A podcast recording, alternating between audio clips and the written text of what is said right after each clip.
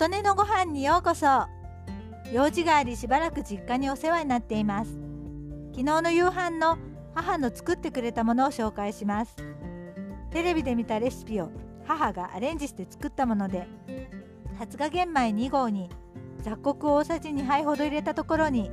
水2合分と雑穀分を少々入れ酒大さじ1醤油大さじ2塩コショウ少々ターメリック少々入れかき混ぜて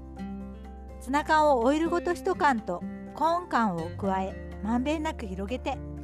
ブロッコリーを丸ごと入れたら炊飯器のスイッチを入れ炊き上がったら混ぜてブロッコリーをほぐすというブロッコリーご飯。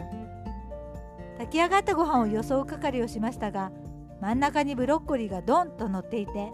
インパクトが強く面白かったです。味も美味しかったです。もう一つニラとアボカドの卵とじ。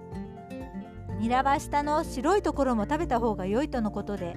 さっと湯通しすることでシャキシャキ感が保たれるらしいです。片栗粉をまぶして水で洗ってさらに片栗粉をまぶしたエビとミニトマトを炒めて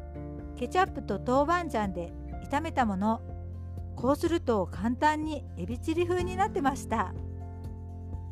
小松菜に塩を振って冷凍庫に入れるだけで野沢菜風になるとのレシピを真似て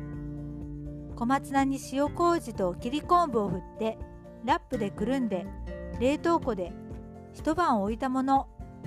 ちょっと野沢菜っぽくなるのが面白い一品でした。茅野だしの袋を裂いて中身を鍋にそのままに入れて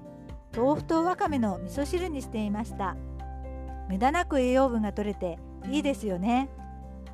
母はテレビで見たり本や雑誌で見つけた珍しくて簡単な料理を作るのが好きでお邪魔するたびに新しい料理を作っています。好奇心の旺盛さと行動力豆さんにいつも感心しています。私は変わり映えのしない同じものをずっと食べてしまう方なのでいつもすごいなぁと思っています。どれも美味しくいただきました。ということで実家のご飯の紹介でした。あなたの元気を祈っています。